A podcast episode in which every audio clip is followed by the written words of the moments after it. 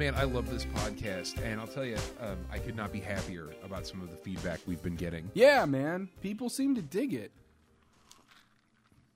I was eating some Hawaiian food this evening. No, this midday, this lunchtime. As Douglas Adams said, time is an illusion. Lunchtime, doubly so. With MC Adamisk, the formerly MC Adamisk, whose hometown I currently happen to be residing in for work Monday through Thursday. We have some Hawaiian food, and he said it was his favorite podcast right now. Like, first new podcast he started listening to in a long time. I was like, damn, that's cool. Good. That's good to hear. I like hearing that. Yeah.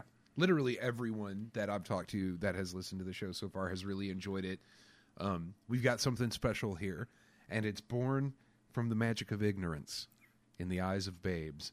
It is. And hopefully we're going to get to a point where this shit is just not surprising anymore, and people are going to tune in and be like, yeah, obviously, that, of course that's the way this shit is. And they'll have learned them something. Right. And that's when we know our job is done, right? Like, that's when we can pass the torch. Well, that's the thing. It's not, it's not like a... There's no end point for this, Ignorance is a lifestyle, And one thing I want to clarify, just make sure. I mean, I don't know. People might misunderstand what the intent is here. The intent here is not for us to feel like we're schooling you because we know everything. The whole idea is we're all really fucking stupid, and we all assume. Everybody. So much shit that is just groundless. And, it just so happens that I, myself, and Beaker are the kind of person that every once in a while when we realize that, hey, wait a minute, why do we do that every day? Why do I assume? And I look it up, and I wait till I can actually find a source that seems pretty, viable. Seems like a legit. I mean, you got to be honest. A major part of this is that you have to have the frame of mind where not everything you digest is good for you. Oh yeah, right. You can't believe everything that's written. Absolutely, man. See, the great thing, Wikipedia gets a lot of shit for being unreliable. The great thing about Wikipedia, if you use it correctly, Wikipedia is not a source. Wikipedia is a great. It is an aggregate of sources. You can go to the Wikipedia page and find some links to some primary, more often secondary sources that have links to primary sources for a lot of things. And you can see the sources that people cite for a piece of information and vet it. You can say this source seems reliable or this source is clearly bullshit. Wikipedia is fantastic for that. That's a good way to distill things down to, well, here's the basis for why people believe this, and no other tool is quite serves that function like Wikipedia does. I like that. It's true, and I've always felt like there's a balance, right? And it's I cast it between two of my favorite human philosophers, Immanuel Kant and George Carlin, and. When you consider Immanuel Kant, he had the categorical imperative, and as one of the founders for rational philosophy. Immanuel Kant. Okay. One of the main responsibilities that we have as cognizant thinkers is to always deliver truthful information, because if you don't, you poison the well. Right? It's not someone's fault if they believe a pretty or legitimate sounding lie, and then they distribute that misinformation, and you've literally hurt the species. Yeah. Right? And I think that majorly comes into play, especially in the information age. And again, it goes to George Carlin, who said you need to always remember how stupid the average motherfucker really is. And if you look at the average person on the street and you listen to the words they say and you watch their behaviors and you think, Jesus Christ, what a dumb son of a bitch. Stop yourself and then remember half of everyone else is dumber than him. Yeah. And then you look in the mirror and realize that half of everyone else is looking at you the exact same way you're looking at that dumb motherfucker. It is just the way that the system is set up, and instead of embracing that, and I just, like you said, ignorance is such a lifestyle. It is. Instead of embracing that, you should strive to better yourself. If you're not going to work on the treadmill in the gym, you know, at least work your mental treadmill a little. Yeah, that's I've sort of an obsession with primary sources. I created from my reactions folder a picture, the why you know picture that says why you know post link to primary source. And I mean, you know, for factual stuff, obviously, you know, the need is understandable. But I mean, you know, it comes down to another issue as far as, I mean, we're both artists, we're both producers, musicians, and you know, accreditation is, you know, something that in today's day is in low supply and high demand. You know, we have entire sites looking at you, Imgur and FunnyJunk and other bullshit sites like that, Nine Gag, that just, you know, sort of like Wikipedia, they aggregate things, but unlike Wikipedia, they sever the source. People will post shit to Imgur just to remove the source, the author, the link to the guy who made this webcomic. And I gotta be honest, man. Huh? That's a problem for me. I hate that tendency, and it's really, fucking bullshit, dude. It's exploded with the microblogging thing, right? Like somewhere along the way, it became too much of an effort to cite your source. And you know, my wife is a school teacher, right? And she struggles with this. We've talked about this before, where the dynamics of her classroom teaching literature and English, and you know, the blue book style of notating your sources. Like specifically what we're talking about, you have to refabricate how you teach that to these students because they have no idea. Well, and Wikipedia is not a source. The author of that article is your source. Even more than that. It's become preferable to have something without the source. You know, if something has a source, that clutters up the, you know, what you're trying to convey. Because for the love of God, nobody wants to go back to the source and read about any of the investigative information that led them to their conclusions. Right. Heaven forbid. So if everyone who loves this comic, of course, none of them want to see more comics about the same shit by the same guy, you know? So I sort of make it a point, my sort of little fight in this battle is two things. Anytime I see a webcomic posted online, not primary source, I try to comment with a link to the actual webcomic so people can see other stuff. You know, hey, you know, I'll try to be a dick about it. Just, you know, hey, this guy's great. Check out more of his stuff or whatever. And it's usually pretty easy to find with reverse image searches. But also, I am a dick about it. Also, I always make sure that Adblock is whitelisted on Imgur and FunnyJunk and 9gag. Every one of those sites that just their entire business model, you know, depends on getting ad revenue for people looking at stolen content. I disable all of their ads. Well, it's like the Adult Swim effect, right? And we see it bleeding into all types of media. It's that pandering to the unrealistic ADD expectations of these, what is a good word for people like us nowadays? We're like information sloths, right? We want to sit in this tree and be surrounded by it, but we very lazily and listlessly pick at just the most prime nuggets that we want to pull out. Information pandas. How about pandas? Information pandas. Here's the great thing about pandas. And I came across this when I was doing research for this episode. Just it wasn't related. It was interesting. Pandas don't eat exclusively bamboo. The only creature that only eats bamboo is the bamboo mite. I think I knew that. Pandas like eucalyptus as well, right? You're thinking koalas, but koalas, so here's the thing. Pandas pretty much only eat bamboo, because it grows really fucking fast, and pandas are really fucking lazy. They just eat what's in reach. That's literally, like, they're omnivores. If there's no panda around, they'll eat grass.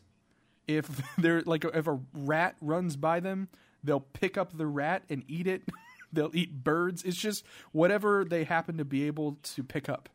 they eat. It's whatever is in arm's reach is what a panda will eat. Yes, it just so happens that most of the time that's bamboo, because when they were near bamboo, the bamboo kept growing so fucking fast that there was always more bamboo within reach.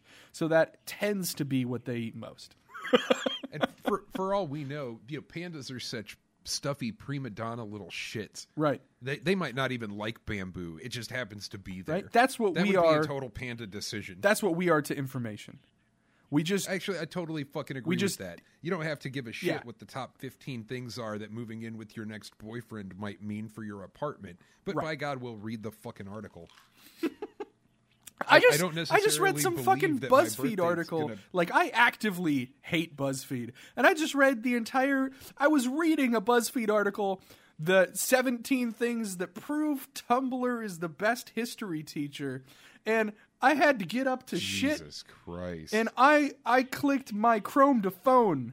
I fucking sent that shit to my phone so I could read it while I shit.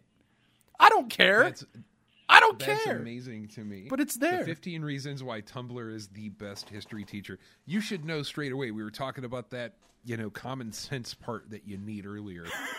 If anybody says Tumblr's the best source of education on any fucking topic, turn and walk the other way. Well, my favorite thing about that list, 17 things that prove Tumblr is the best history teacher. The first thing was literally some dude saying, so my history teacher told us, no, your history teacher is the best fucking history teacher. That's not Tumblr. That's a dude citing his actual history teacher.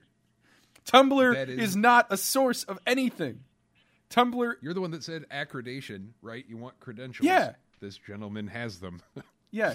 No one who's going viral on Tumblr, with very little exception, is posting original content, you know?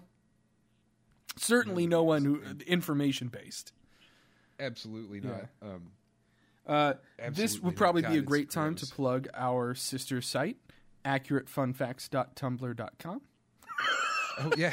Our Accurate Fun Facts Tumblr, your best education source for accurate fun facts. Yes. Excuse me, sorry. Yeah, but no, and seriously, you should look at the title of our Tumblr, and the first thing you should think is, I'll bet these facts are neither accurate nor fun. Yes, absolutely. Fortunately, it's I tried to pause the queue because it just wasn't getting much traffic, and we've been focused on the podcast, but it keeps just posting unfinished shit from the queue. In general, I try to post links to primary sources with each of those. So, the first several dozen, you can definitely find those. The first, I think, 88 or so. But I'll be going in and cleaning it up and putting sources in when I get a chance. God, that's a lot. That's a lot of shit, too. Yeah. But hey, we'll have no shortage tonight, because the show for tonight, it was a last-minute selection, and I think we chose it because it's such a broad and awesome topic for this kind of quirky information. Oh, yeah. The human body and medicine, the body medicina throughout human history has been one of the most fucked up things you could possibly imagine. One of my favorite jokes came from The Simpsons when Homer was seeing the doctor. And he said that the doctor checked him in the front. And he said, yeah, but the problem's in my back. And the doctor said, oh, no, we don't know too much about the back. There's too much neat stuff in the front. It's a perfect correlation for what medicine in our human history truly is. Is at the forefront and obvious is all that we study. And in our thousands of years, literally thousands of years, the most important things have never changed. Our sources of medicine are still the same. Our natural approaches and remedies to most of our common ailments are still the same, even if we refine them in laboratories. If we create perfectly balanced medications, their root is still the same. Yeah. So medicine in the human body, it's one of those things I don't think we'll ever fully understand it. From the human genome to the complexity of the human brain, down to the basic shit we do know, like our blood cells and platelets. It's extremely complicated and entertaining to try and take in the history. Oh yeah. Now, yeah, there's literally nothing that we've ever studied that we understand fully. No, nothing. We're going to be spending several episodes on medicine specifically. This is just going to be sort of the human body episode, we're going to be focusing on just your body, you know, your bod. Your body. Your bod. What a weird 90s, it's such 80s term. The bod. I love the bod, man. Osmosis Jones, holy shit. Such a good movie.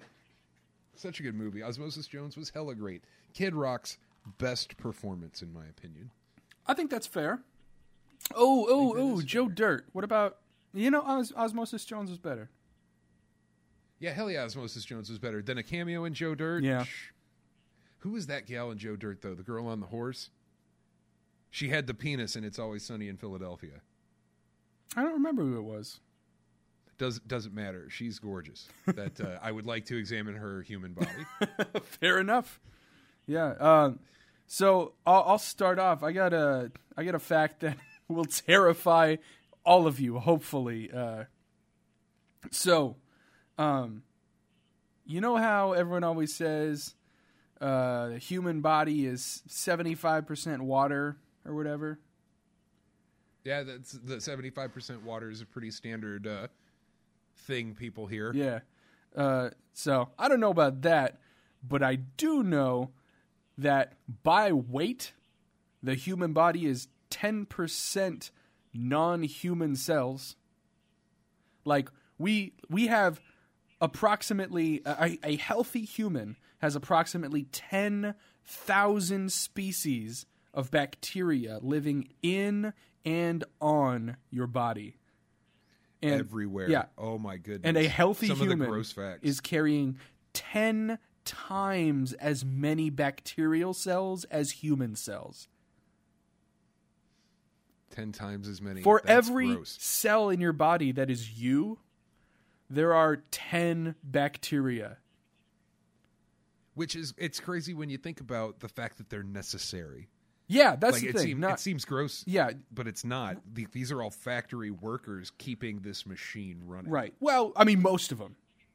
Mostly. Yeah. You know, obviously some of them are, you know, harmful bacteria, harmful viri. They get in there all the time, but, you know, a lot of these are just... If you're Chadley, then like 3 pounds of yeast on your genitals. Oh, for sure. Yeah. Chadley has a reoccurring genital issue with yeast infections. Yeah. The vast majority are benign and many are beneficial. And they account for approximately 10% of dry body weight. That's fucking crazy. That's terrifying. You know, like I know, you know, like intellectually, you know, they're here, you know, they've been on my hands and in my mouth and, you know, all over me and inside of me my entire life. They're here. Nothing's happening. But it's still just, it just makes your skin crawl, you know? It makes your skin feel like it is crawling. They're going to work.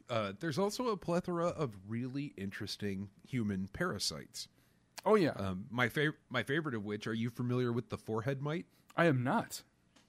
Oh, this is going to be a lot of fun. And anybody listening, if you've got one of those janky-ass, like 30, 50, 100X microscopes in your home, grab a piece of Scotch tape and put it over your eyebrows and let it sit for a few seconds and then yank it off.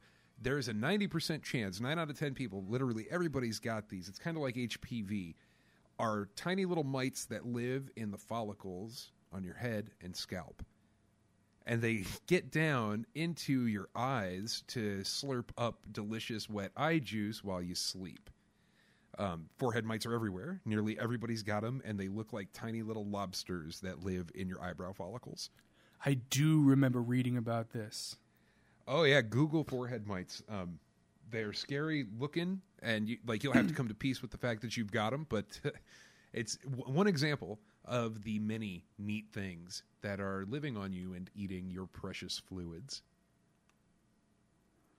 Yeah, that's very nice Dr. Strangelove reference. I like that. Precious fluids. Very good. So talking a little bit more about sort of germs, I got some good stuff on germs. Which item in a bathroom do you think has the most germs? Which item in my bathroom has the most germs on it? Yes. My toothbrush. You are correct, sir.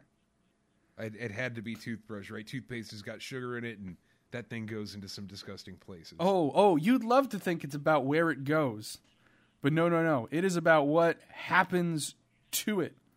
So, according to a 2010 research study by University of Manchester over in grand old England, the average toothbrush hosts up to 100 million bacteria, various strains of Staphylococcus, which causes skin rashes. You may know that as MRSA.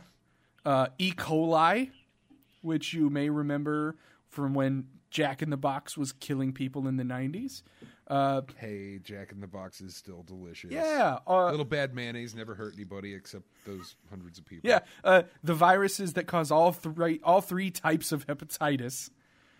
All this stuff. It not only picks up stuff from your mouth, which, by the way, contains approximately 600 different species of bacteria at a time. Here's where most of this shit comes from. Literally shit. So every time you flush your toilet... Flush the toilet. Yeah. The spray back gets on your toothbrush, huh? It coats every object within 6 feet, a 6-foot spherical radius around your toilet gets entirely coated in this fine bacteria-rich mist and occasionally virus-rich mix. So, go ahead...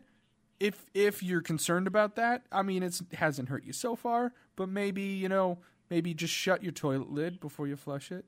But here's the thing. Most of these bacteria are harmless unless they enter the bloodstream. Even then, a lot of these bacteria and the viruses pose very little threat to a healthy adult or child. And interestingly enough, only certain mutant strains of E. coli are able to cause disease in humans. Now that is interesting. Yeah, but it's not uncommon. A lot of viruses, as we know them, have to go through some form of mutation in order to attack a human host. Right. But that's not because of the differences in our biological makeup, right? That's more based on the differences between average body temperatures, oxygenation of blood levels, and things of that nature. Well, it's just the nature of the virus itself. So, I mean, the standard virus isn't able to... this virus is in the midst of evolution. There is a mutation that tends to happen in this virus. When it happens, it makes it able to find a host in humans and replicate more. And eventually, the strains of this virus that are not able to do that are going to die out. And, this is conjecture, but most likely the strains of E. coli that are able to live on and continue breeding in humans are going to come out as the dominant species of E. coli, as evolution, as natural selection moves on. Now, here's the interesting thing about it. Everyone talks about, genetic modified organisms, They're taking genes from salmon and putting them in tomatoes, and it's, vegan. That's called genetic recombination. That's old technology. Oh, ancient. That's 15, 20, 25-year-old technology. People aren't doing that anymore. Do your ancestors ever get hooked up in an arranged marriage? By definition. What's that? If your ancestors ever got hooked up in an arranged marriage, by definition, you're a GMO yourself. Right. Well, and here's the thing. Genetic recombination isn't really how food is genetically engineered. Well, these days. Absolutely not. It's not even fair to say that that's really how you genetically modify an organism. Right. Well, I mean, agriculture, by definition, is genetic engineering. Absolutely. But even talking about, in the lab, splicing genes and shit, recombination of a non-indigenous gene into a species from a other species is not even really done much. What's done is that a known mutation that happens in this species, for instance... this E. coli has a natural mutation that has something happen. There is now a tomato that has a known mutation that happens sometimes that makes it able to withstand frost even better than this weird salmon gene that we were kind of shanking into it in the 90s did. And now that's the gene that we use that is a natively tomato gene because it works better. It's more effective. You have a better yield. You know, more of the actual species that you're trying to manipulate survive.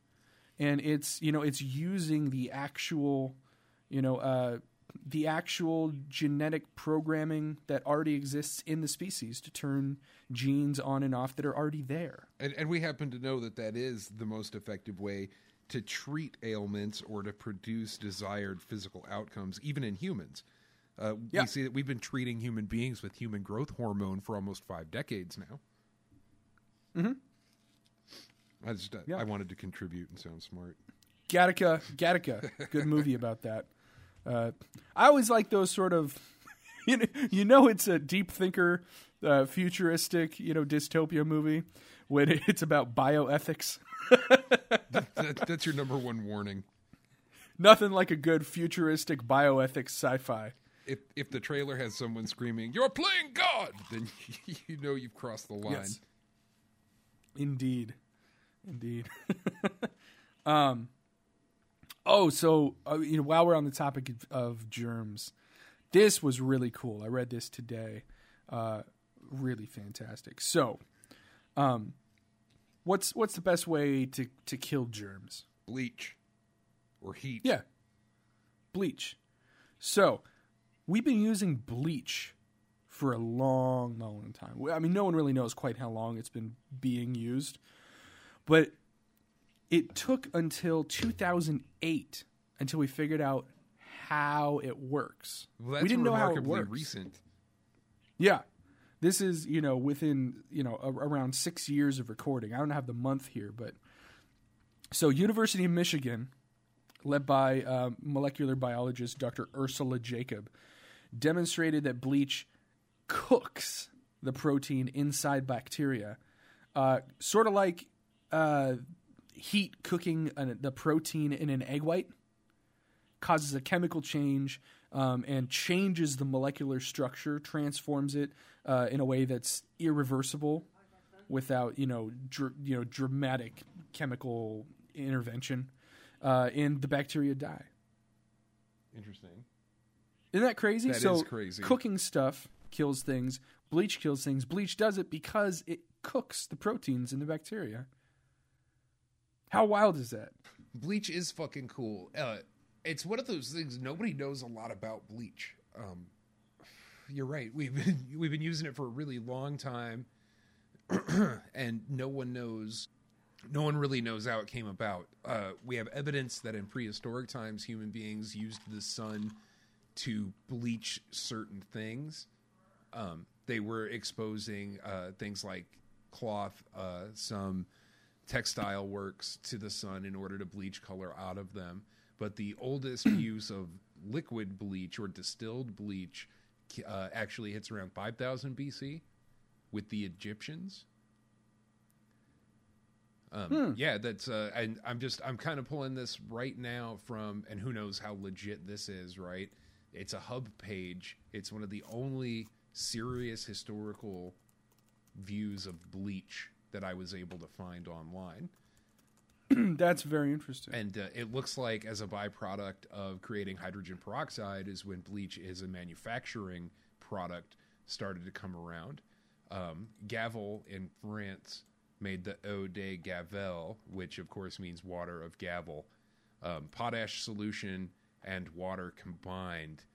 And I guess the potash would raise the pH just enough to get that super basic bleach quality. That's interesting. That's really interesting. Potash, by the way, which is it's a salt. Yeah, just salt. Mined from the earth. Sort of copper-colored, little marbly looking.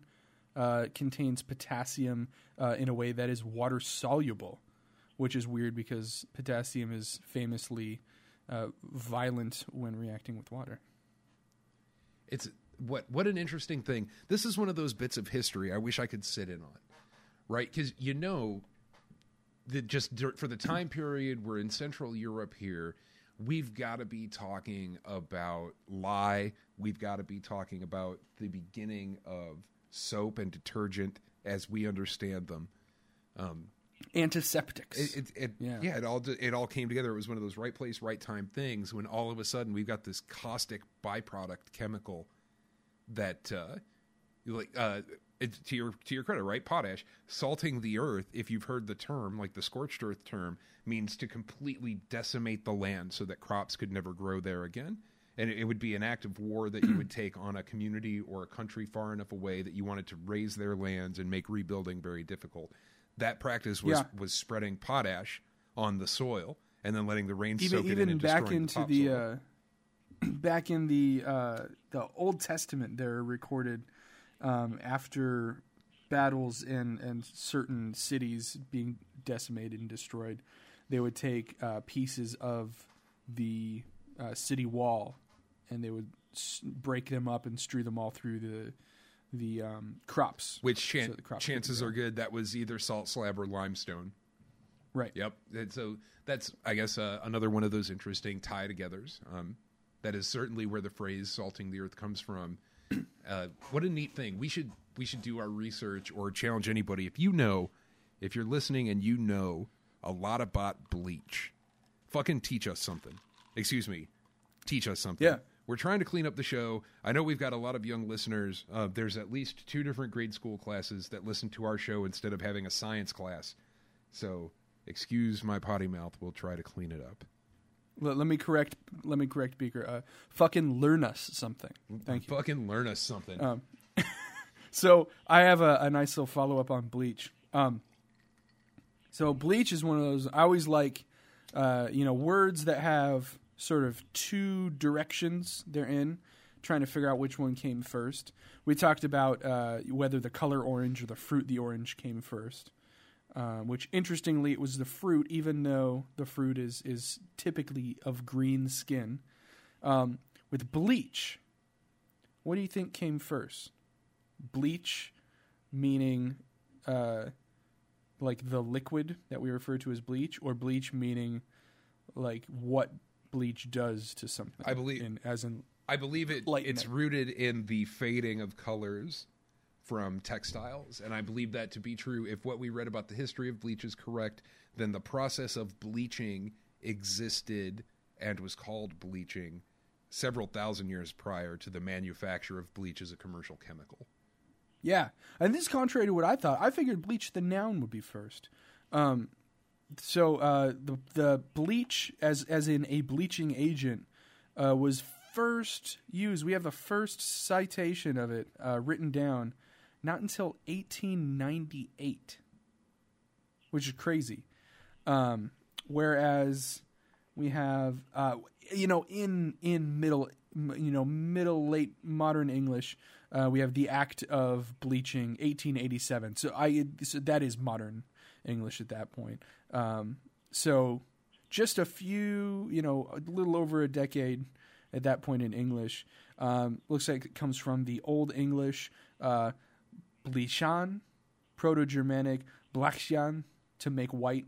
And then we got cognates coming from Old Saxon, blech, Old Norse, blecker, Dutch, bleich, Old High Germanic, blei, German, bleich, which means pale, Norse, Dutch. So it's one of those Proto-Indo-European roots of bel, which means to shine, flash, or burn. Yeah, I would assume that's right. That's why I think the noun came second. I would back it up by saying bleach. Bleach as we know it now is actually hydrogen peroxide. It's not the salt combination that it was when bleach was first created. So I think bleach, the product, has probably evolved to fit the common nomenclature. So I'm not sure on that one. I didn't know bleach and hydrogen peroxide were the same thing. I believe... I don't know if that's true. Household bleach, I can say this factually, household bleach is a 5% solution of chlorine and hydrogen peroxide. Huh. Yeah. That's interesting. Yeah, the Wikipedia, I'm not checking the sources at this point, but it says refers to a number of chemicals which remove color, whiten, or disinfect. Often by oxidation. Ooh, no citation. I'm going to have to go ahead and update that with the cooking link that I have. bleaching process has been known by millennia. Chlorine is typically the basis, and then the hydrogen peroxide is. That's really interesting. I didn't realize that. So I mentioned it, Proto-Indo-European, by the way. We're going to get into linguistics every once in a while on this podcast, so I should mention, in case anyone hasn't heard that, you don't really hear references to Proto-Indo-European. If you ever use Edym Online, great online etymology dictionary, you'll see it just notated as P-I-E, the word pie. But Proto-Indo-European is the name we have for a language that we only know about by deduction. We don't have any written records of Proto-European. We have no record of it ever existing. We have nothing written in Proto-Indo-European. What we do have are German, Saxon, Norse, Dutch, Indian, Sanskrit, Greek, Latin, Old Church Slavonic, Lithuanian, that all have a common roots. They all have, for instance, we were just going through the word bleach, all have a similar formation. They're all sort of cognates. Old Church Slovak is what we speak at the holidays here at the Beaker House. Yes. Yeah, so what we're able to determine is that they all there is a base language that all of these languages derived from. There is a common ancestor from them. Sort of like finding common genetics in, all of the, any one of a number of people from a certain area of the world that are of a certain ancestry. We know they have a common ancestor, essentially. And so Proto-Indo-European is that language that we only sort of see the shadow of. One of my favorite linguists lately, John McWhorter, he's got some great free lectures online, YouTube videos. One of the very few interesting things that the whole TED franchise has is TED Ed, some of their little animated educational videos. And John McWhorter's videos are fantastic. I usually give the whole TED industry a lot of shit because it's upworthy for the NPR crowd, as I like to say. And there's a lot of bullshit and conjecture touted as empirical science, and there is a disturbing number of beatboxers that give TED Talks. I don't know why. There are more beatboxers that have given TED Talks than beatboxers I knew existed, and I was super fucking into beatboxers in high school. That's I'm flabbergasted. That's a fun fact. Yeah, but yeah, Proto-Indo-European, man. It's way cool. We'll save that for a linguistics episode. John McWhorter and all that stuff. But yeah, tangents. Talking about some interesting old terminology and linguistics and all that. So here are some interesting things that all of our bodies have. Probably my two favorite body part names. I'm blanking on one of them. Must not be that good. Oh, here we go. So one of them is the valves of Kirkring,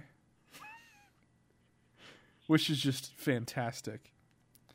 And then I love this one: the end bulbs of Krauss. How great is that? What exactly is that part? So the valves of Kirkring are also known as circular folds, and they are essentially they're in the duodenum, in the gut, in the small intestine, and they're valvular flaps that sort of project into it, and they sort of let mucus come into it. Those are the valves of Kirkring. That, and the end bulbs of Krauss are great. That, so absolutely, the only one I'm familiar with enough to really enjoy would be the cockles of the rectum. That's good. Enlighten us as to what the cockles of the rectum are. Well, no, it's lazy and blue in comparison. What in the hell are these poetic, extravagant names for body parts? Who came up with these? I don't know. I think Shakespeare probably came up with a few of them. So the end bulbs of Krauss, by the way, I believe the original pronunciation though may be the end bulbs of Krause, which I love. That's also known as bulboid corpuscles. Of course they are. Because scientists are fucking prudes. They're thermoreceptors that sense cold. Essentially, the end bulbs of Krause, the end bulbs of Krause, they're little bumpy ovular bodies that are essentially determine when you get goosebumps. Amazing. They it's hard to get a lot of distinction, but they may be the bumps of goosebumps. They may be what causes and is actually the sort of expanding agent that forms the bump under the skin at the base of a hair follicle. So do these little things swell with fluid? You've got me intrigued.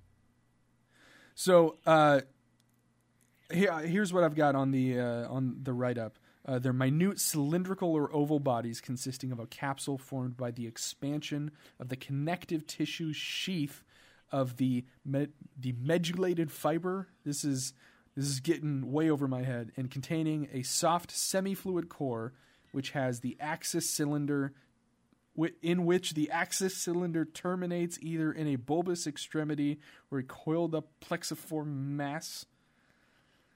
Ugh. A coiled up plexiform mass. So if we just break down the words that you used in the order that you used them, we know that these could be round or ovate. They may be fluid filled, or they could be compressed like a wound hair. In either case, when excited, they may or may not expand or contract, causing the contents of the liquid or not liquid, hair-like or non-hair-like core to rise up. Yes. They're not. That's the most ambiguous statement in the history of anything. They're not all over your entire body. The little pink bump in the corner of your eye. I love that little pink bump. They're there. They're in the mucous membranes of your lips and tongue. They're in your synovial joints, in the fingers, at certain, elbows. They're also in penis and in clitorises. And here's probably the best part.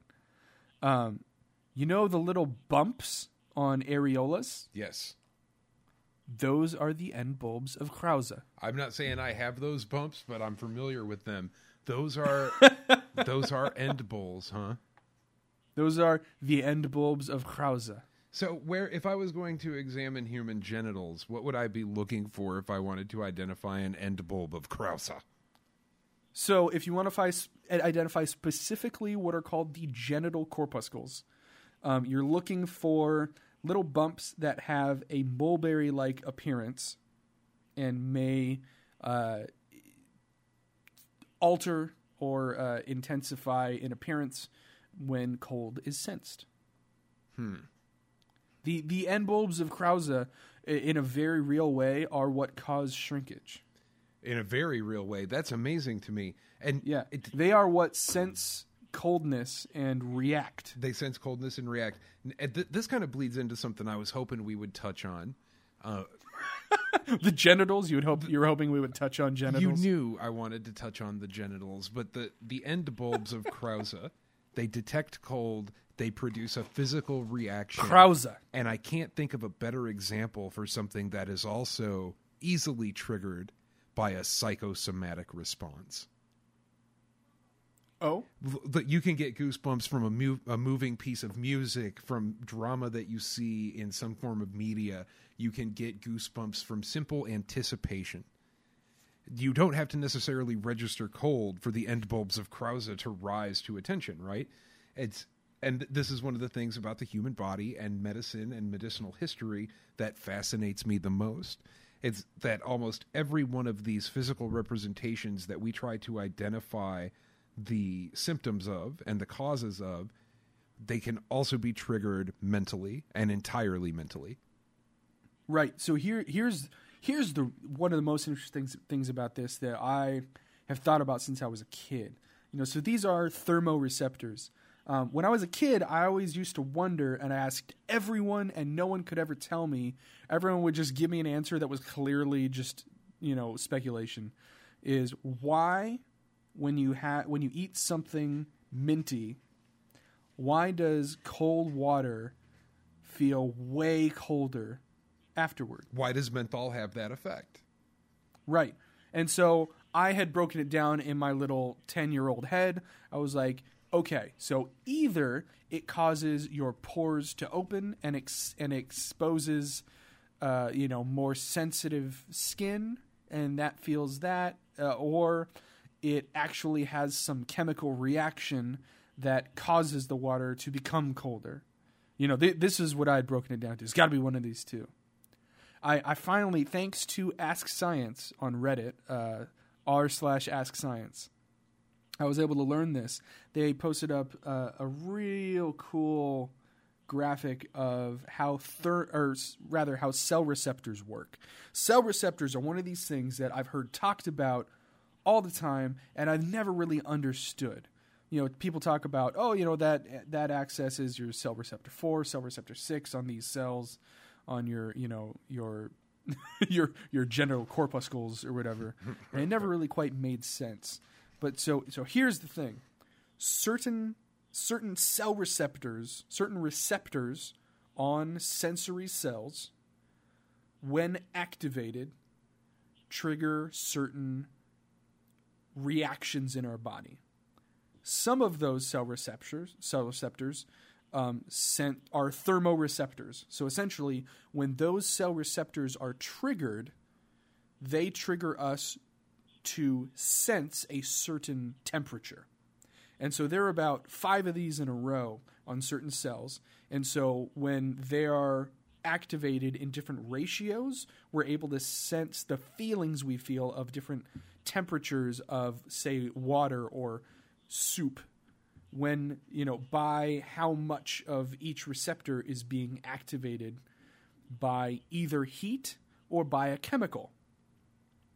It just so happens that the chemical of menthol, this minty oil, this flavor that we taste as mint, activates our cold thermoreceptor cell receptors. TRPM8 is the chemical in question. It's a protein called the transient receptor potential cation channel subfamily M member 8, the one that we're most familiar with in things like mint gum and peppermint candy. I must have been talking for a long time if you got that much research done. I've caught up pretty quick, and I find it absolutely fascinating. It's the same exact, and the words are actually used in the identifier for this protein. It's the same effect that you get from input and receptor confusion brought on by psychotropic drugs.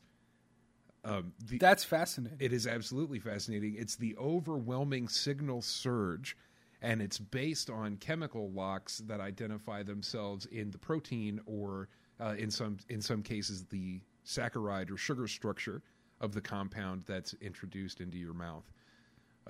Mint and peppermint oils respond like other cooling agents listed, eucalyptol, isolin.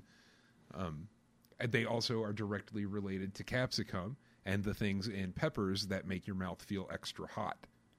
Yeah, that's the really cool thing. The original Ask Science post I saw was referring to capsaicin, as we pronounce it in the Northwest. It's the capsaicin actually activates heat thermocell receptors. It's not simply it may be more widely known. Spicy is not technically a taste. It's actually a touch sensation.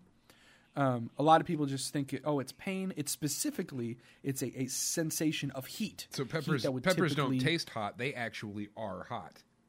For all intents and purposes. Well, they have a chemical.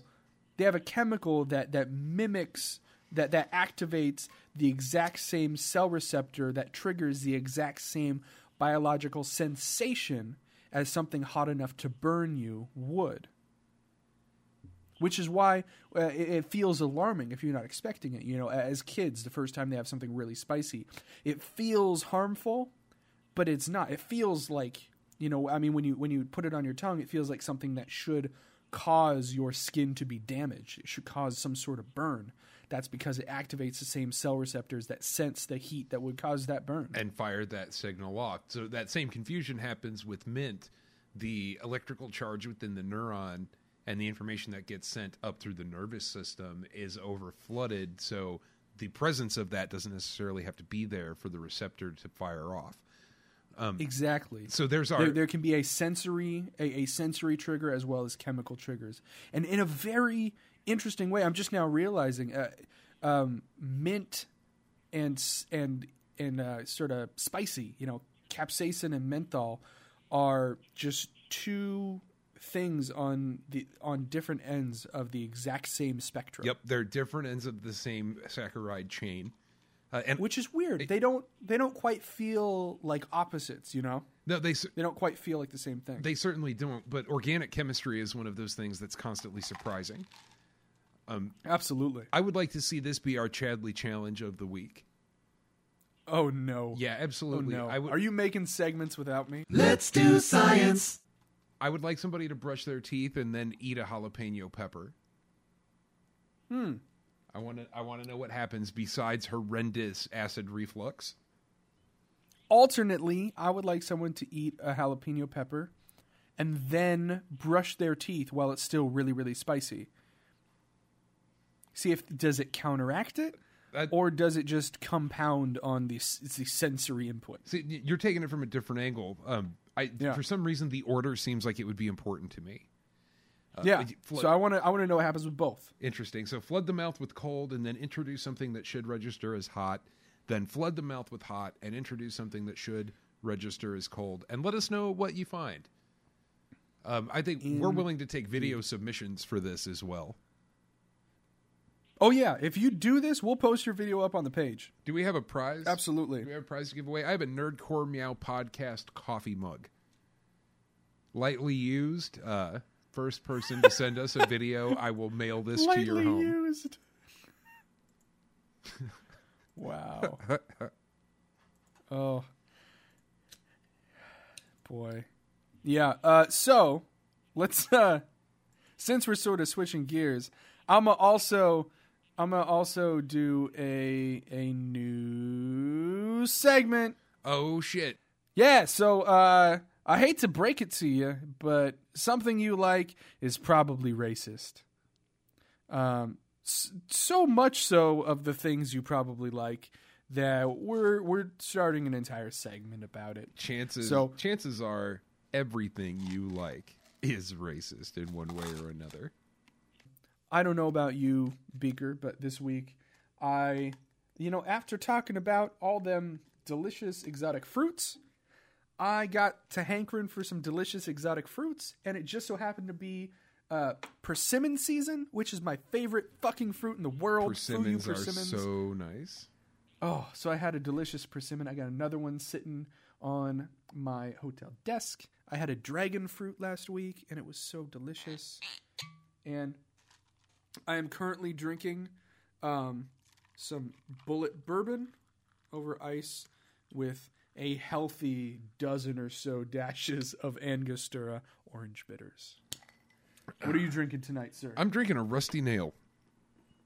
Nice. Out of a pint glass. Heavy on the ice. It's a little less than half, so it's pretty well watered down and mixed at this point.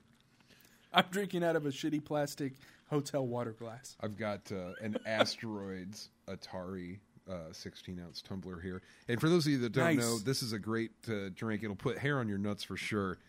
Half Dewars, half Drambuie. Try to layer them at first. Let them mix as you sip. Drambuie is nice, man. This is like a like slick Drambuie. Black licorice, warms your gut kind of thing. Perfect for the weather that we're having pretty much everywhere. Yeah, I'm a fan of the Rusty Nail. I like any excuse to use sort of an herbal liqueur in anything. Well, a Rusty Nail is not bad. Let's talk about shit y'all didn't realize was racist.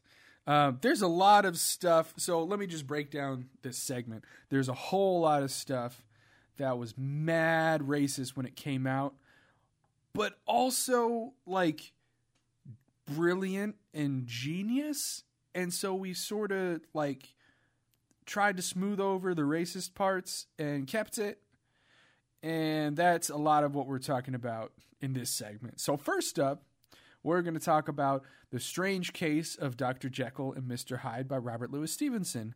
Fantastic book. It's very classic. Fantastic story idea. The duality of man. The duality of man. You took the words right out of my mouth, you son of a bitch. Oh. The duality of man and the constant conflict with the self. Absolutely. I don't know if they were contemporaries. One of them came first or second, but I feel like... all right. Greg or Samsa. I remember the dude's name, but not the book. The Metamorphosis. Thank you.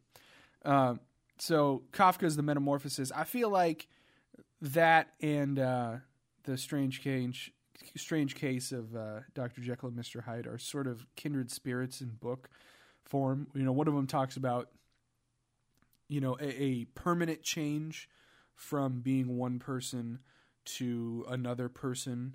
You know, that feels not even human, whereas the Jekyll and Hyde story is about sort of that daily,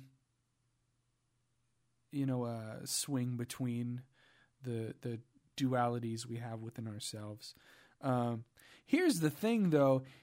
It was racist as shit. It was incredibly racist. Not a lot of people have access to first editions. In the age of the internet, that is no excuse. Yeah. So the original concept, like when I say original, I don't mean like this was the rough draft and, you know, Stevenson was like, oh, hey, maybe I should change this because it's kind of a dick way to tell this story. Like the way this story came out and was published and became a classic was... Some white doctor drinks a potion and turns into a scary black guy. A frightening, large, brutish black guy. Yeah. So a lot of this is, it's mostly implicit, and weirdly enough, it was changed. It was changed later to more of an Irish stereotype, so as to be a little less racist. From what I recall, I think Stevenson was... This was published around the time abolition and William Wilberforce and all that was going down in England and the U.S. Yeah, 1866. So this is all around the same time as the abolition and sort of the first pings... of the modern civil rights movement. But let me just read you a little excerpt from the original transformation scene that first happens in this book. This is speaking of Dr. Jekyll here. He put the glass to his lips and drank at one gulp. A cry followed.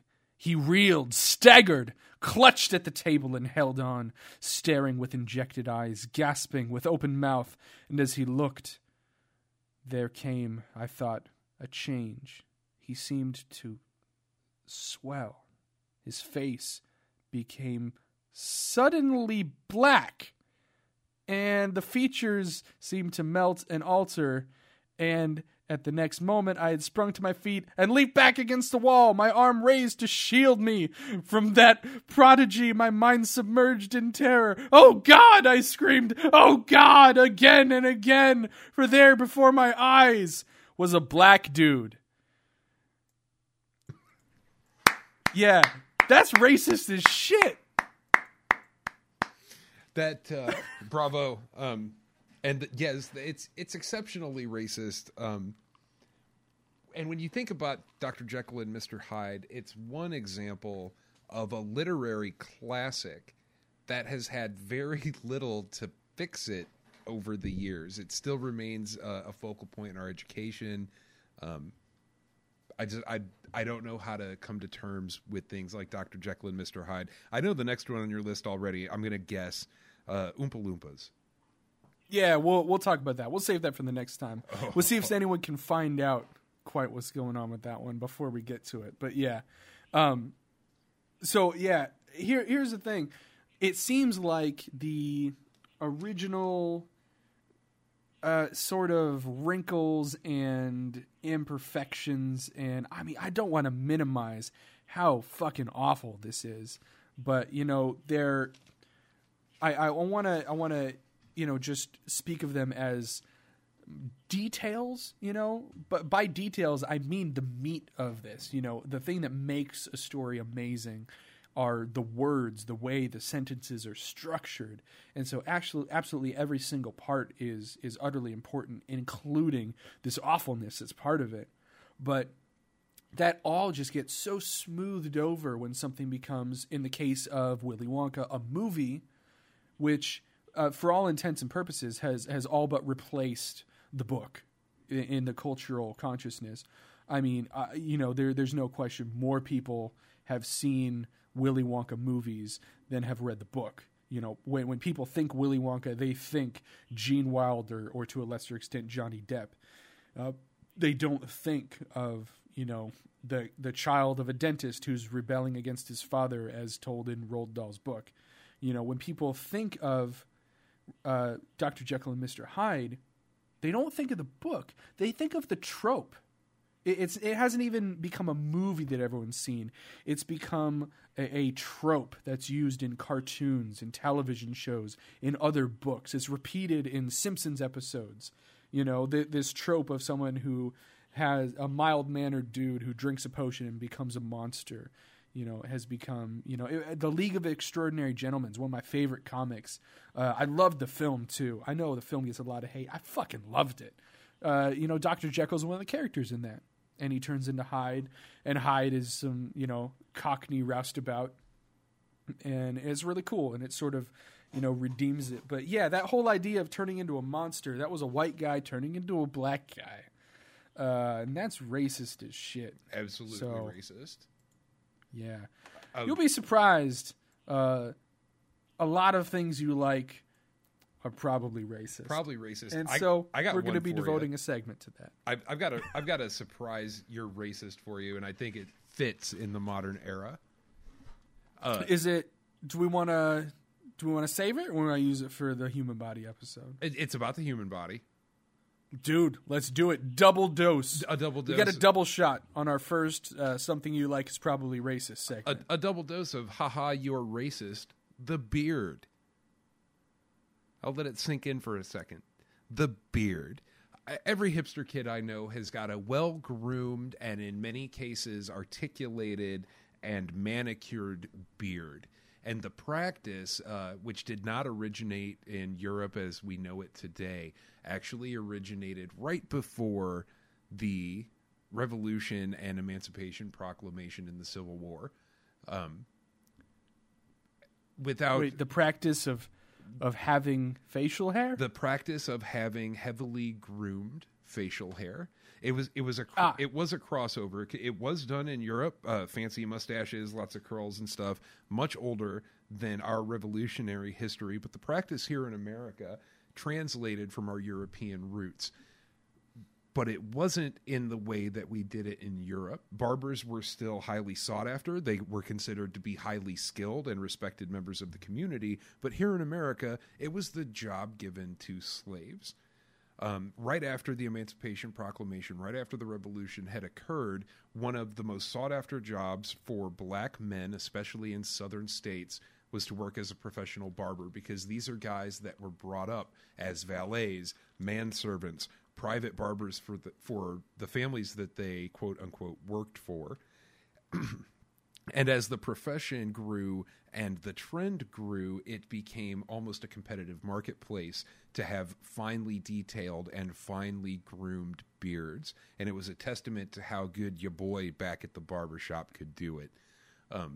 The foundation of our American sportsmanship with beards is rooted directly in the free slaves movement and their presence as high-profile barbers in the South. So there you go, hipster kids, with your turntable Walkmans and your fuel-efficient cars.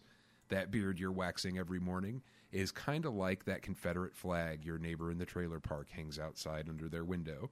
They don't mean it to be racist. Yikes. It's just a part of their culture, but by God, the roots are still there. Wowzers. I'm thinking twice about the mustache wax in my shaving kit. Isn't that a thing? Isn't that an amazing thing to think of? Go ahead and do your research. This is one of those things you'll be able to read about for a long period of time, and the evidence is overwhelmingly supportive. Yowza. Yeah. That's disturbing, yeah. So the entire sort of cultural phenomenon in America of having very ornate beards and sort of well-groomed fashionable... The idea of the fashionable beard. The idea of the fashionable beard is... entirely stems from the subjugation of black Americans. Of black America, yeah, pre-revolution. So there you go. That's fun. I like this segment a lot. I think we're going to have some great material for Surprise You're Racist. Wowzers. Yeah, man. That's... Man, we're personal growth here. I need to drink my bourbon there. Gotta take a sip and consider the information I just dropped on you. Yeah. Hey, something I like is racist today. You know, maybe I won't rewatch that first season of Whisker Wars. Maybe I won't rewatch any Disney film ever. Yeah, we'll definitely get to that. Disney gets his own entire show. We could go on for hours about Walt. Yeah. All right. So, excuse me. Let's talk about some things. Here's a question. What does the size of a man's foot tell you about that man, Beaker? What size shoe he wears and little else. I hate to break it to you, doesn't even tell you that. Most people don't know how big their own feet are and don't wear the correct shoe size. Really? Yeah. So according to David G. Armstrong, he's a professor of surgery at William M. Scholl College of Podiatric Medicine. That's where my brother... Podiatric. That's where my brother became a podiatrist. Nice. In Chicago. The Scholl School of Medicine, yep. Your hometown. 3/4 of people wear the wrong-sized shoes. Yeah, so he guesses that he has conjecture that this may be that they stick to a size they were measured for when young, fail to realize that feet change shape throughout your life. Maybe that they like to get value and out of their shoes and keep re-wearing the same pair of shoes even if they don't fit. But yeah, so, check your shoe size, you know, next time. I always go into a shoe store assuming I'm not sure what size my feet are. Just, I mean, cause it varies from brand to brand, but the nice thing is that it gets me to try, you know, maybe I'm a 10.5 now, you know, and occasionally I am. So, but, I mean, here's the obvious place we're going with it. The size of, here, let's just put it this way. A study in 2002 published in a journal called the British Journal of Urology International finally scientifically proved there is no link between foot size and penis size. So here's the methodology is my favorite part. And this just gets better. It gets better as this sentence goes on. Nurses at St. Mary's Hospital and University College Hospital in London measured the foot size and penis length of 104 men. Now, here's the important part. In each case, the penis was, and this is a direct quote from the study, gently stretched before it was measured. But no correlation was found. Gently stretched. So we even tugged on it, y'all, and your dick is still smaller than your foot. The most, probably the most alarming part of the phrase "gently stretched" is I know exactly what they mean. I just gave myself a gentle stretch to see if I could get on par, and I think I know where they're coming from. The thing is, that sounds like some dude who's like trying to like get himself some extra inches. He's like, you measure from the base, right? They're like, you know, you got to give yourself like a gentle stretch before you measure, right? Well, absolutely. I'm kind of a chubby guy, so I like to set the ruler in just about 3 or 4 centimeters to make up for pudge.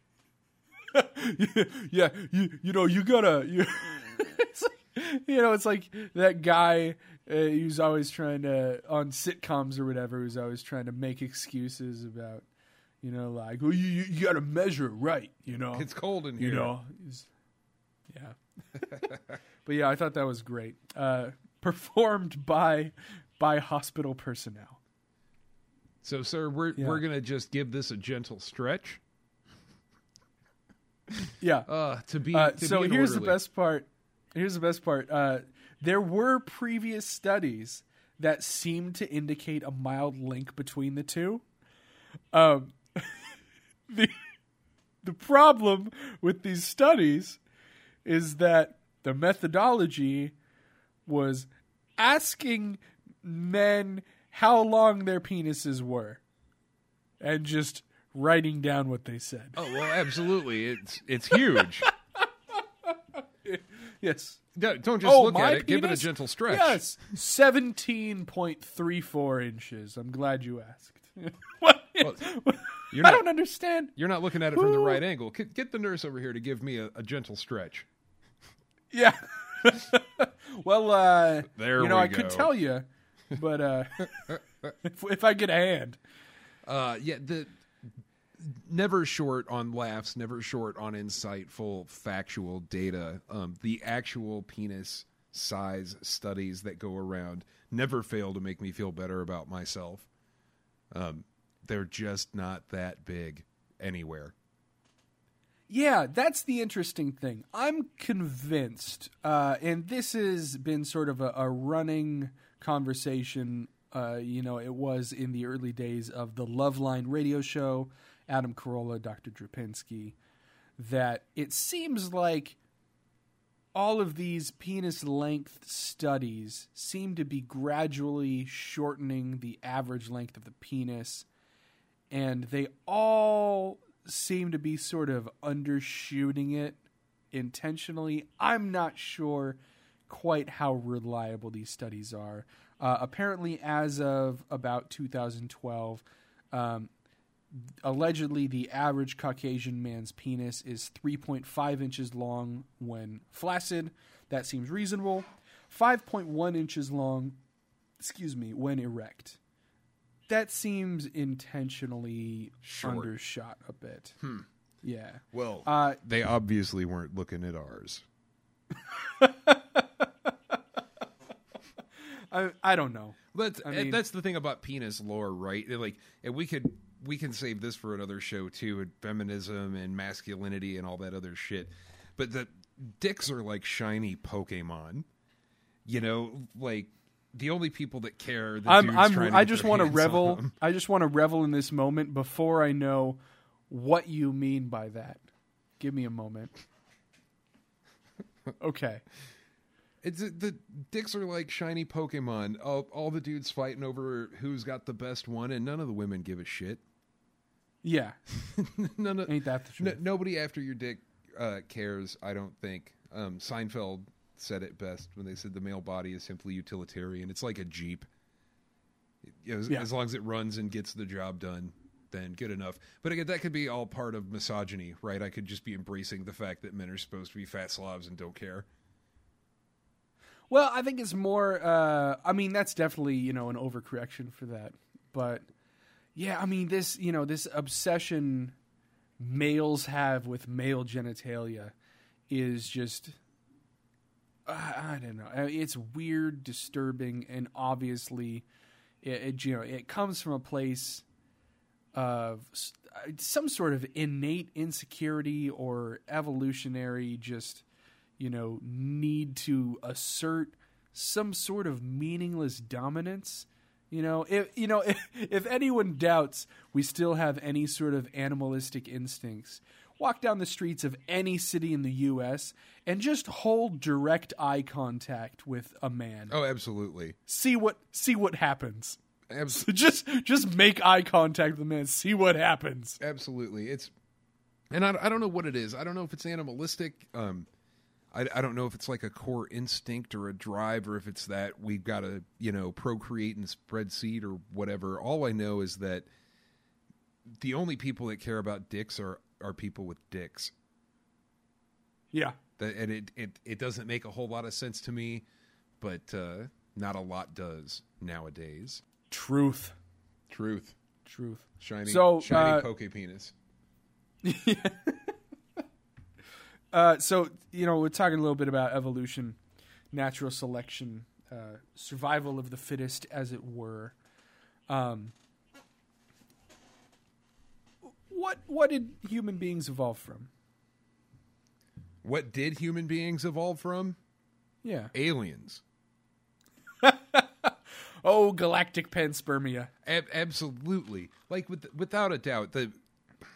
And I've said it before, man, I don't understand. I absolutely don't understand how evolution and mutation of the body system could result in respirating plants to vertebrates to mammals. It doesn't make any fucking sense. Where did mushrooms come from? What in the hell is a respiratory system? For fuck's sake. Here's the issue with galactic panspermia, though. It doesn't solve the problem. It just pushes the problem back. So humans evolved from aliens. What did the aliens evolve from? It's an impossible question, man. Like the only reasonable answer I've ever heard was we're made in God's image, and that's... It's not a satisfying answer, right? Like we're very similar to a lot of other mammals. Our genetic makeup, our DNA, the structure that makes us self-aware living beings is not at all different. I mean, I'm not even talking substantial difference. I mean, it's substantially similar to literally everything else. The jump off point I don't get. This is my reason for having no faith in creative or intelligent design, being that there's nothing intelligent about the system as it's designed right now. I don't... That's one of those things I have absolutely no fathomable understanding. At what point in the primordial soup, right? What was the crucible that pushed the circulatory system and the respiratory system into effect? Very interesting. It's incredibly interesting. The step for me, it's not even the missing link. It's before that. It's the salamander that got out and walked on dry land, right? Like if evolution is supposed to fit or satisfy an outlying need of the species, what drove the gills to turn into respirators to turn into lungs? That makes no fucking sense to me. Right. Well, that's the thing. It's not about drive. You know, I mean, you know, depending on where you're coming from, I'm a theist. I fully embrace the theory of evolution. I'll admit I might get some shit for this. I think it's a little overstepping for natural selection to assert to be the origin, you know, proper of species as a whole. But it's very, very clear that evolution is happening, does happen, has happened, is how, you know, most of, you know, this shit that we call life, you know, came about. I mean, that's undisputable. You know, the intricacies are, you know, just more things we're trying to figure out. Well, I think taking evolution... And I do want to clarify, I, as much as the next guy, hate, you know, when people try to, you know, replace scientific investigation by saying God did it. It's like, well, yeah, isn't the whole fucking idea of science to figure out how? Absolutely how. And I mean, as a theist, that's how I view science. Well, you know? Not only that, but that's now how the Catholics view science, right? It's embraced globally. The Buddhists were some of the original, yes, of course, there's a creator that created the natural laws that we follow. That was the foundation. The Pope just recently, and you know, if the Pope says it, it's fucking law, right? So the Pope said, yeah, God's not a fucking magician. He created the structure in which everything exists. And I can get that, right? I think it's much more likely, or at least much more plausible, that everything is a simulation running with set limitations that are recognizable by the defined, expanding, and contracting limits of the universe. And things. Ooh, be careful, because you're getting dangerously close to a future dubious theory. Oh yeah, I know it. We'll hit that dubious theory. But it comes to my point about evolution in the context we're talking about. I think it does a disservice to the argument, because to make it so, narcissistic, right? Like the point of evolution was life itself. I don't think is true. It's all the outcome. It's the sum parts of a bigger total that had literally nothing to do with life as we understand it. Right. So getting a little more philosophical than usual. Obviously, even what life is or means is something that we, you know, as humans don't even begin to quite understand, what makes something biological, organic versus inorganic. I mean, we just have no clue. Absolutely none. It seems to be a lot of descriptive definition rather than sort of prescriptive, able to be used for predictive things. Whereas natural selection itself is able to be used predictively. We have been able to we'll get into that a little bit later, but look up the damn interesting article on naked mole rats, because it is fascinating and mildly related to what we're talking about. That said, I was getting at the idea that most people think humans evolved from apes or monkeys, which is not the case. Not the case at all. Yeah. People have this tendency to try to simplify everything. People can't... We just incessantly try to dumb everything down. We want everything to be a dichotomy. We want everything to be in simple categories and fit into prescribed boxes that make sense. And that's not how it works. So every single species, absolutely every living thing that exists currently, is a completely modern species. Apes are completely modern. Chimpanzees are thoroughly modern animals. Monkeys are completely modern animals. They have evolved alongside of Homo sapiens. Both Homo sapiens, the scientific term Homo sapiens sapiens, and apes evolved from a common ancestor, is what we, our current best...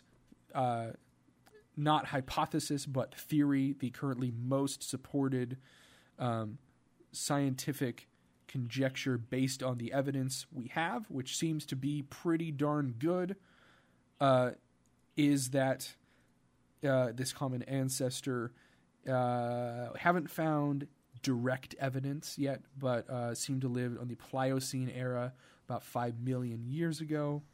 Descended from squirrel-like tree shrews, which in turn evolved from sort of ancient versions of hedgehogs, which turned out to be from sort of ancient versions of starfish. And unfortunately, we don't have a lot of these steps. And the further back we go, it just gets into sort of evidentiary conjecture. We have bases for these being the best guesses as far as our specific line, our actual genetic makeup. But it sort of assumes it sort of takes into account the unlikeliness of parallel evolution, the unlikeliness that whatever the origin of starfish are that they may have happened to coincidentally, come along the same sort of mutative path as we had to that point. And so at this point, until we have better evidence, we assume that that common aspect of our genetics is not just something that needs to happen for things like starfish and things like humans to exist, but that it means that we had that same a genetic ancestor that we share in common. So here's what I have here. The latest comparison of genomes of humans and our closest relative, the chimpanzee, shows that we split much later than we previously assumed. Much. So this means I knew that much later. Yeah. And this has come out a little bit earlier in the year, but this means we quite possibly interbred to produce unrecorded and now extinct hybrid species before the sort of final separation of species to where we can no longer breed about 5.4 million years ago from what we can best determine. So here's the interesting thing about this. The distinction of species is, I mean, I don't want to say largely arbitrary, but it's about 3 steps away from there's no such thing as a species. Species is a lot more, much like, what we were saying earlier, species is a much more descriptive term than prescriptive. It's much more we use it to describe certain things, and we're finding more and more that in the reality of natural selection, as every species on Earth evolves and grows and changes over time, we don't quite have – there is no point at which species sort of click over from one species to another. It's a continuous, contiguous as well. Gradual shift that changes and doesn't have any sort of firm transition points where things just click over because it's so gradual. This is why it takes millions and millions and millions of years. And so, this leads to things like every single breed of dog is the same species. And kale, kohlrabi, broccoli, regular cabbage, red cabbage, broccolini, Chinese broccoli, and Brussels sprouts are all the exact same species and derived from a wild mustard plant that is also the exact same species. We our use of the distinction of species is just not quite robust enough to capture what is precisely meant by species, and we're learning that. And the classifications as we know them and still use them, and even if we get to the Darwinian understanding of species and species separation, it's not founded on the same science that we understand today. There's a logical disconnect there. Yeah, and so you get examples like things like domain, kingdom, phylum, class, order, family, even to a larger extent genus. These have much clearer distinctions. There's still a little bit of fuzz around the edge, but the categories. The issue we get is when you get to the most precise category, when all of the things you're classifying by their very nature intrinsically change over time into new species. Whatever species we evolved from was a different species. And at what point did that species become the species we are now and cease to be the species we used to be? We have no idea. We don't even have an idea of an idea. We have a general time frame where we think it might have happened, but the thing that we're talking about as what might have happened, we don't even know what we're referring to. And so at this point, currently it shifts often, but the Wikipedia says a species is often defined as the largest group of organisms capable of interbreeding and producing fertile offspring. While in many cases, this definition is inadequate. Totally inadequate.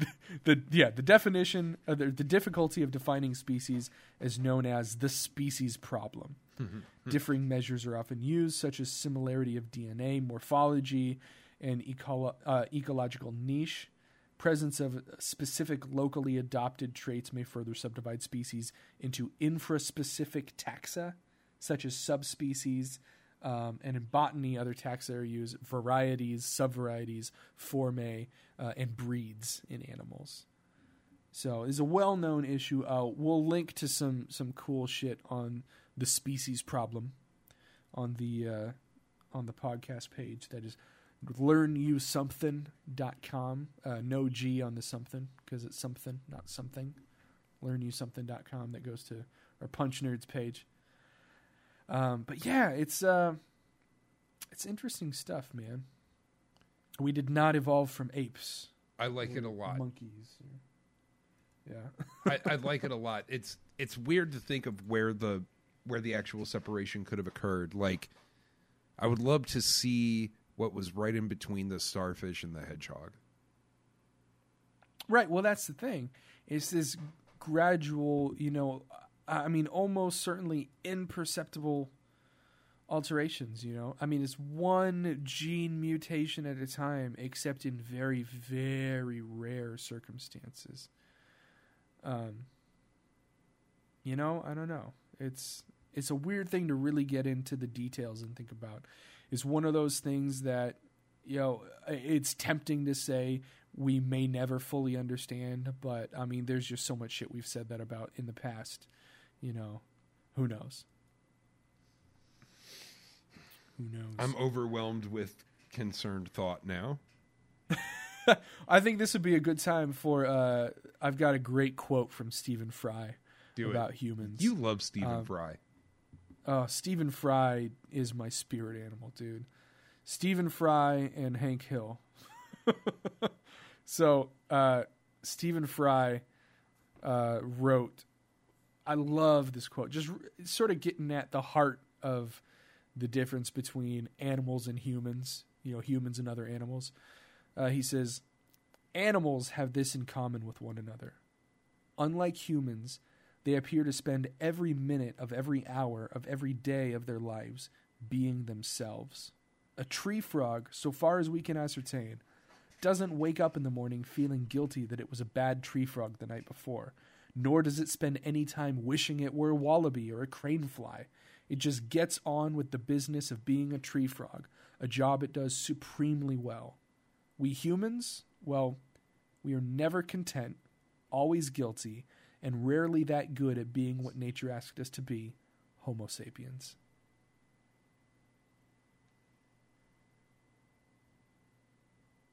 My brain exploded.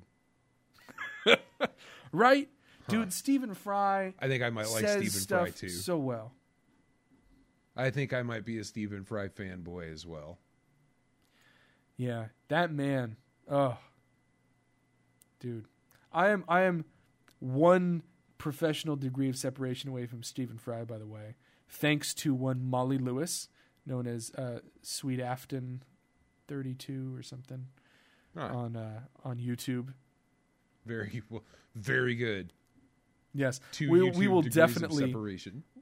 Yeah, we'll definitely link to her performing in person her musical plea to allow Stephen Fry to select her as a surrogate mother for his children.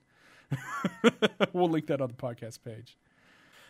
Here's a good question: which is hairier, human or chimpanzee? I'm gonna say. And it only because of the huge amount of fine hairs that we have, I'm going to say human. Well, so here's the thing. Obviously, seems like chimpanzees are hairier, rather. Turns out we have roughly the same number of hair follicles, which is about 5 million.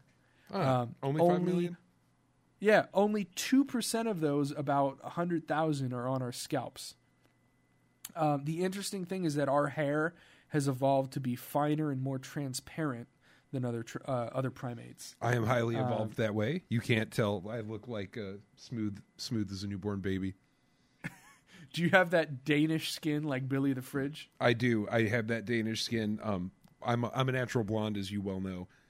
And, yes. And I've got blonde body hair everywhere. You actually have to like get in close and look to see my arm hair. And then it looks like I'm wearing a silver sweater of some kind. That was more than I wanted to know about your body hair, Baker. It is true. And you know, as I age, I get more and more of it on my balls and on my ass, but it's... Need a large drink of whiskey for that one. There's things you can handle. Yeah. No one seems to know why we lost our fur. So I like the theories. One theory is that it was to reduce lice. Another is that when our ancestors moved out of the forests and onto the savanna, like, you know, 1.7 or so million years ago, we were overheating. And so only those of us that had like real thin, light fur survived, and because we were getting real hot in the sun. But what we do seem to have figured out, it seems that as we became less hairy, we became darker skinned to protect our skin from the sun, and so, you know, obviously life seemed to have started in sort of the Horn of Africa, where people have much darker skin to protect them from the sun. Here's the weird thing, though, that seems to poke a hole in that theory. The Inuit of the Arctic have way less body hair than many sub-Saharan Africas. So really, maybe not. Yeah. The opposite. So maybe it doesn't have to do with the whole heat thing. Yeah. I think it's because when we were climbing out of the water, or probably when we were in the water, it has something to do with water and hydrodynamia. Huh. That's my vote. That's a good thought. Well, so one interesting thing we do have about, speaking of Eskimos and Inuit folks,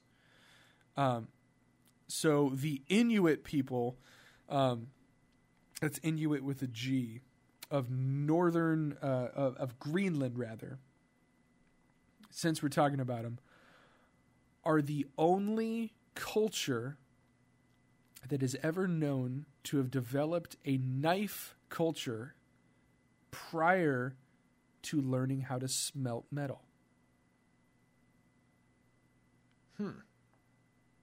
Yeah. So here's the crazy thing. There were 3 meteorites that landed on the ice in northern Greenland that understandably became the center point of their Inuit religion. And they were able to use rocks to chip flakes of metal off of these meteorites and then sort of fashion bone handles around, you know, portions of the flakes they got off it and shape the flakes and use those as knives. Isn't that crazy? It is. It's very interesting. Yeah. And so, you're a fellow that's very familiar with world history.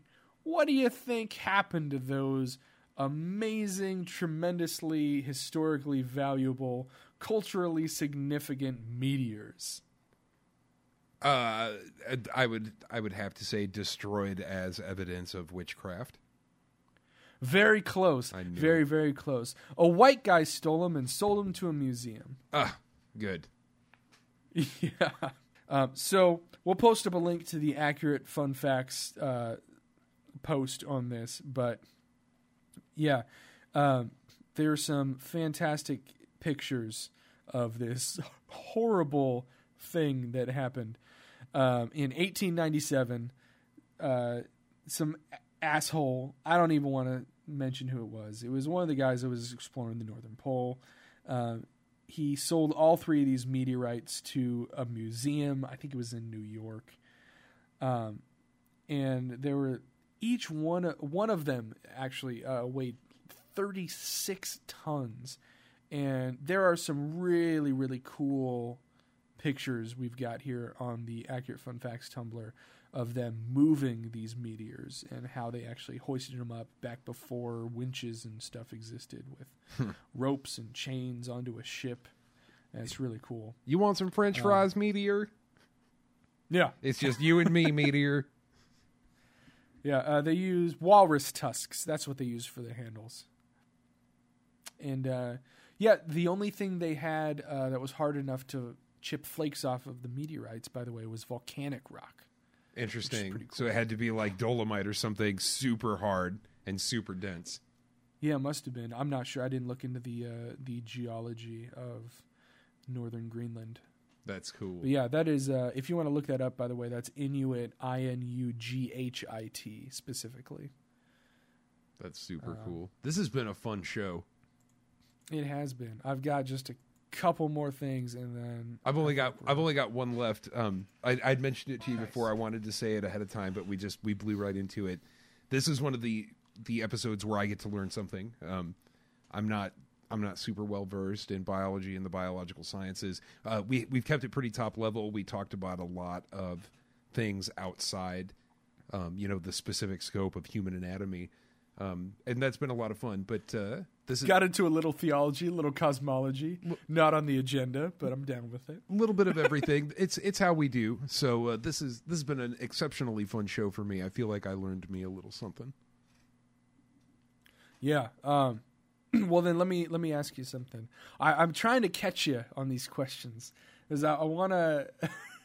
I'll be honest. I've been listening back to some of the episodes, and you acted like a little bit of a dick on some of the episodes. No, like, y'all are stupid, and I'm smart. So I want to. I don't know. I just want to sort of demonstrate that we're both also pretty stupid, and it's mostly research. You know, none of us know this shit until we look it up. You know, we're all. Like we were talking about at the beginning, we're all pretty stupid. Fairly stupid. So, so here's a question I got for you. What do you think happens to your body after you're dead? Does any sort of active stuff still happen? Oh man. Well, I know right when you die, your muscles all kind of relax and you end up voiding your bowels. Indeed. And then after that, no, I don't think a lot of anything goes on. Your hair doesn't grow. Your fingernails don't grow. I'm pretty sure that once the oxygen stops moving through your body, the meat starts to decompose, and that's the end of that. Right. So you mentioned a very good point. Hair and fingernails don't actually grow. It can appear like they do when you die. Your body's dehydrate, so it dries out, and everything kind of recedes, makes it look like things are growing, but they really aren't. Your skin tightens, yeah.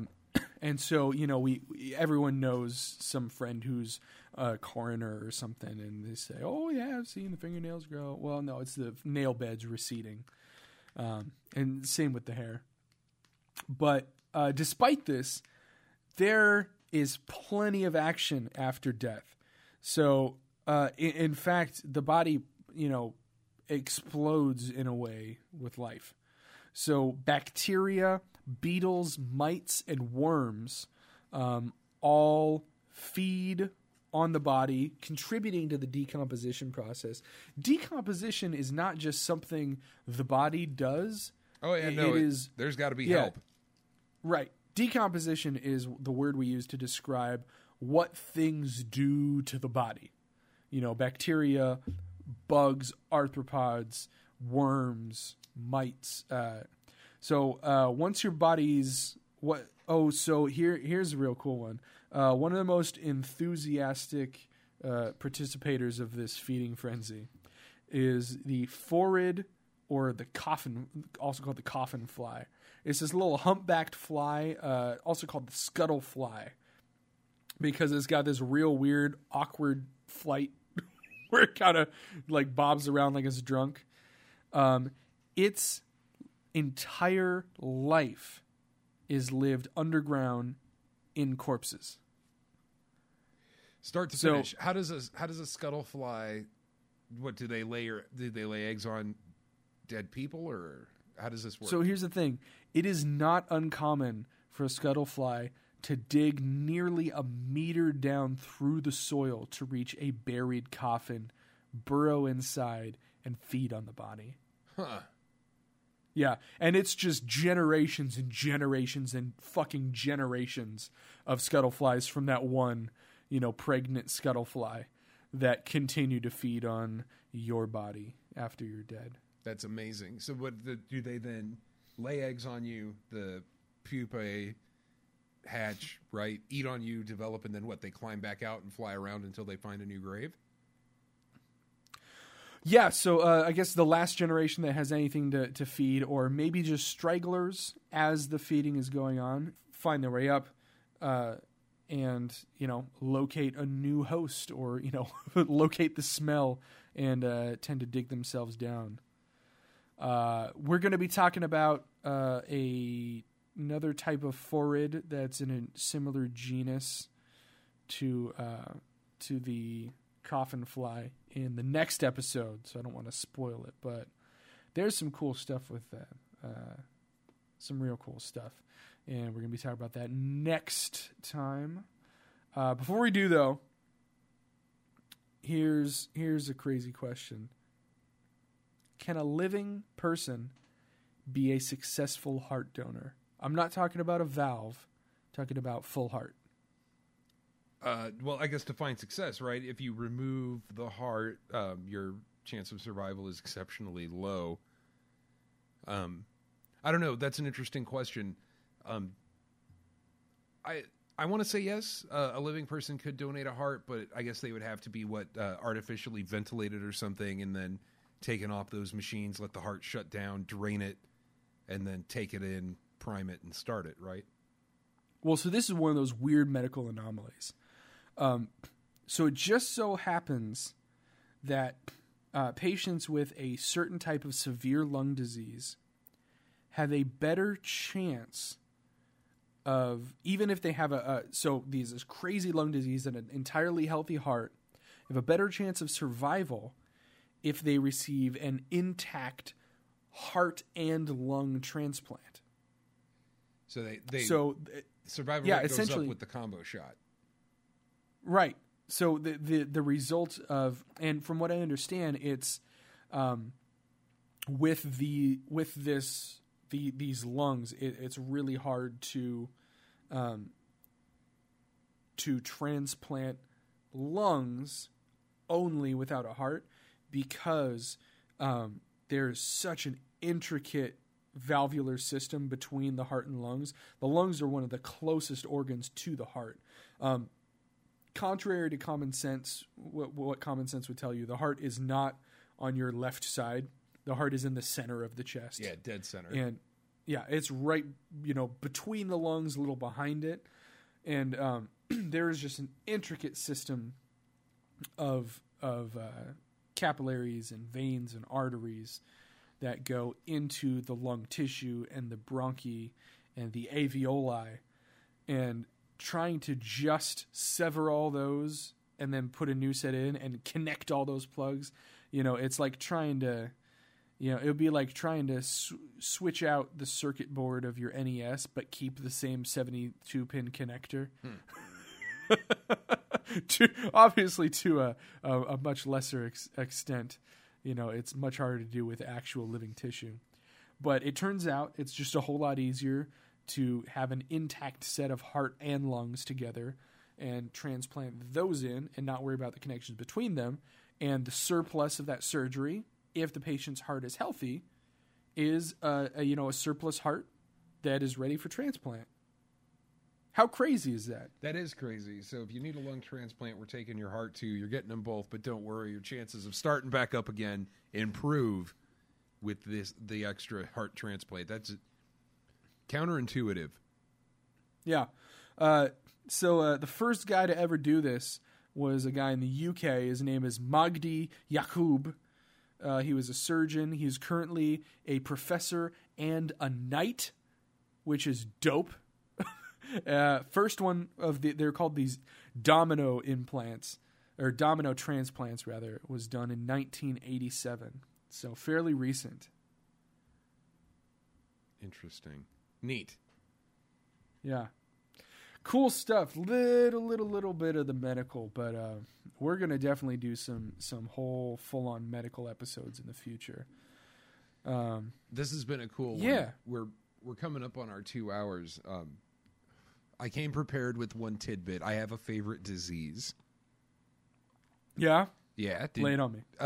It comes back to the whole evolution of viruses as they hop from species to species. In research for this show, I discovered something called parrot chlamydia, and I'm now a big fan of parrot chlamydia. Parrot chlamydia is in like Polly Wanna Cracker? As in Polly Wanna Cracker style parrots. This was a big thing in the 1920s. South American imports of parrots as domestic pets were, I guess, a trendy thing for the first time in the States. And sure enough, parrots carry the potentially fatal version of chlamydia called pisticosis. They called it parrot fever for a while. But it's like regular chlamydia, except it has the added benefit of delusional paranoia. So that's a lot of fun. Yikes. Yeah. That doesn't sound fun. That's screeching parrot chlamydia. How would you like to have to call somebody up and explain that? Well, sir... Look, this is going to be hard. I'm sure you've got your own calls to make. You've got parrot chlamydia. I'm sorry. Yeah. Antibacterial drugs will take care of it. There, insert here Ricky Gervais's bit on AIDS. That was Learn You Something. Good pod. Good show. We enjoy doing it. Good show. I want to encourage people to reach out to us with fun topics. Yeah, we are dubious theories, statistics, anything. We'll cover it. Yeah, man, give us some shit to talk about. I like, you know, I like to hear you guys' input. Loving the feedback. If you got any suggestions, let us know. But yeah, speaking of the human body and diseases, Beaker, I heard a new joke about Ebola. Oh, did you? You probably won't get it anyway. So.